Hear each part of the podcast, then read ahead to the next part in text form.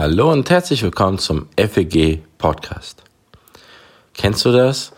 Man liest in der Bibel und in einem Nebensatz werden Sätze erwähnt, über die man so drüber hinweg liest oder einem wird gar nicht bewusst, was für eine große Tragweite, welche Bedeutung dieser kleine Nebensatz da gerade hatte und er später in einer Predigt oder beim Vorbereiten wird einem bewusst, was dieser Vers eigentlich bedeutet. so eine Stelle möchte ich heute zu sprechen kommen. In Lukas 23 wird beschrieben, wie Jesus verurteilt wird, wie Jesus ans Kreuz kommt und gegen Ende von diesem Kapitel, als Jesus am Sterben ist, wird erwähnt in Lukas 23, Vers 45, die Sonne hat aufgehört zu scheinen, dann riss der Vorhang im Tempel mitten in zwei. Jesus rief laut, Vater, in deine Hände gebe ich meinen Geist. Also Jesus ist gerade am Sterben und in einem Nebensatz, fast schon unbedeutend, wird erwähnt, dass der Vorhang im Tempel zerriss. Und dass das gesagt wird und dass das überhaupt stattfindet, hat eine enorme Bedeutung für dich und mich heute. Und darum geht es auch im Galaterbrief, um, bei dem es schon letzte Woche im Podcast ging.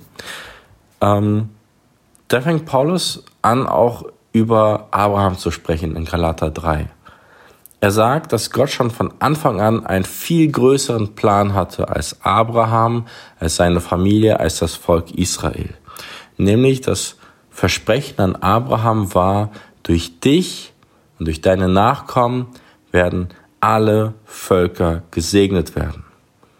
Und wir erfahren im weiteren Verlauf, dass Paulus äh, damit meint und Gott damit implizierte, dass es nicht nur um Abraham und seine Nachkommen, also das Volk Israel geht, sondern dass Gott schon immer als Plan hatte, dass alle Menschen auf der Welt zu Gottes Familie, zu Gottes Bundesvolk, alttestamentlich gesprochen, dass Gott eine multinationale Familie haben möchte.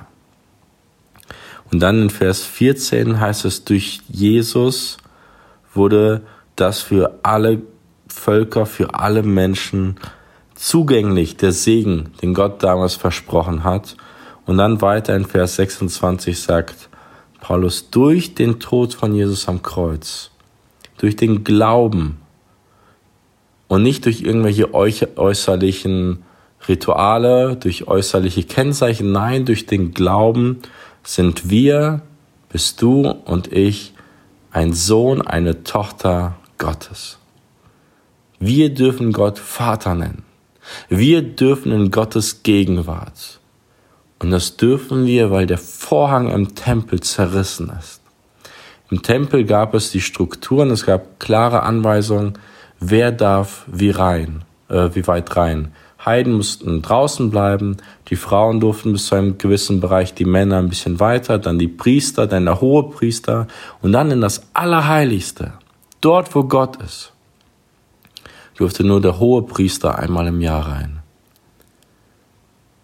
Und dann zerreißt dieser Vorhang, als Jesus stirbt. Und der Zugang ins Allerheiligste, dort wo Gott ist, wurde geöffnet. Und das wird immer wieder erwähnt, auch im Hebräerbrief. Jetzt dürfen wir in Gottes Gegenwart gehen. Es gibt keine Beschränkung mehr. Wir dürfen ganz nah sein. Und später heißt es auch, wir dürfen Gott jetzt Papi nennen.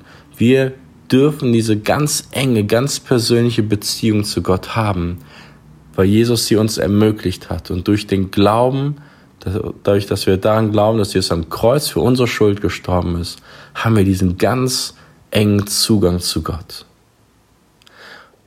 Und ich finde es faszinierend, was so ein fast schon Nebensatz für eine Tragweite hat, dass du und ich heute eine ganz andere Gottesbeziehung haben dürfen. Gott ist kein Fremder, sondern Gott ist wie ein liebevoller, fürsorglicher Papi für uns, der auf uns aufpasst, dem wir wichtig sind.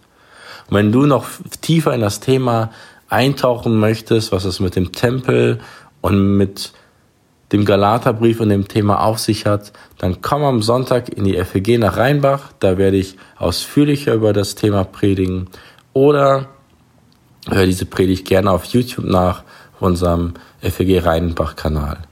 Danke fürs Zuhören und ein schönes Wochenende dir.